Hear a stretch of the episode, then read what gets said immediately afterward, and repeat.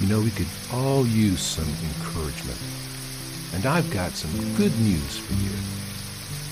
Welcome to 5 Minutes with Mark.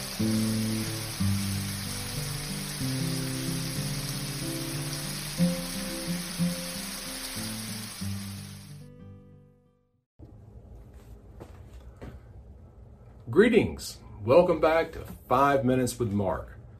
Today we pick up our story the Gospel of Mark, chapter 1, beginning at verse 23. Now there was a man in their synagogue with an unclean spirit, and he cried out, saying, Let us alone. What have we to do with you, Jesus of Nazareth? Did you come to destroy us? I know who you are, the Holy One of God. But Jesus rebuked him, saying, Be quiet and come out of him. And when the unclean spirit had convulsed him and cried out with a loud voice, he came out of him. Then they were all amazed, so that they questioned among themselves, saying, What is this? What new doctrine is this? For with authority he commands even the unclean spirits, and they obey him. And immediately his fame spread throughout all the region around Galilee. Have you picked up on that word immediately yet? We've read that a lot right here in the first 28 verses of the Gospel of Mark. I told you you're going to see that one. But this is a pretty fascinating little story, isn't it? We know from the last session that Jesus has gone into the synagogue. He's begun teaching them. The people are amazed because he's teaching in a different manner. And then we see that there's a man with an unclean spirit. There's a man, a demon possessed man in the synagogue. Isn't that fascinating?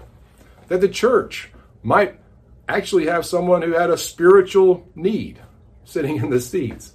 Think that happens a lot more today than we realize.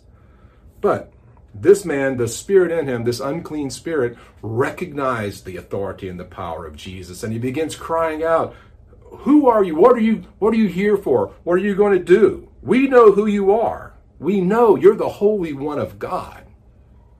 So one of the things Jesus probably did not want was to have his cover blown by an unclean spirit, by a demonic spirit. And so he immediately tells him to be quiet, be quiet, and come out of him. And it says that the unclean spirit convulsed him.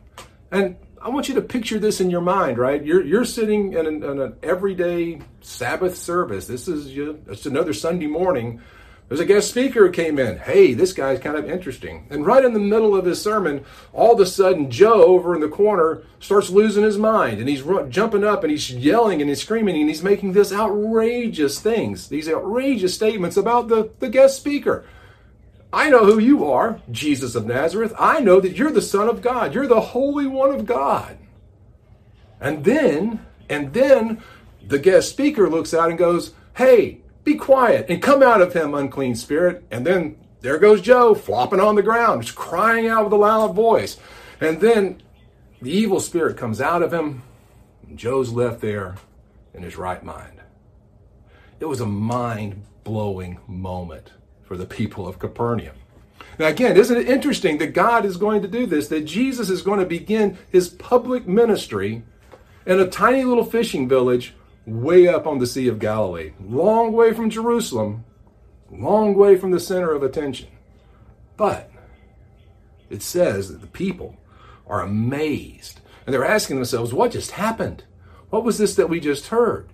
With authority, he was teaching us, and then to prove that that authority was real, he uses it to cast out an unclean spirit. We just saw it with our own eyes. Boy, the town was abuzz that afternoon as the people came out and began telling everyone that they could see, you will never believe what happened at synagogue today. You're not going to believe what happened. And it says that his fame spread throughout all the region of Galilee.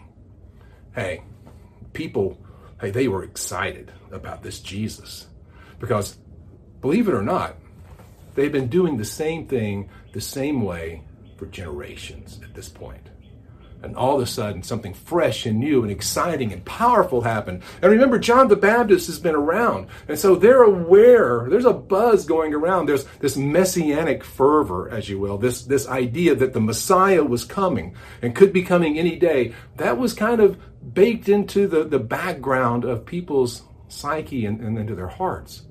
And now, and now this really incredible moment occurs in the synagogue. What can you do when you encounter an authoritarian figure like Jesus, when you encounter the Son of God? What can you do when this happens? All you can do, all you can do is go and tell other people what you've experienced. That is what we all should be doing every day. Hey, Jesus is different. Jesus has power. Don't ever doubt it. When you have the chance, go share what you experienced in the presence of Christ. See you next time. I hope you're enjoying this Bible study, this quick devotion. If you'd like more content, you'd like to know more about me and see more of the things that I'm doing, check out my website, theeclecticmonk.com.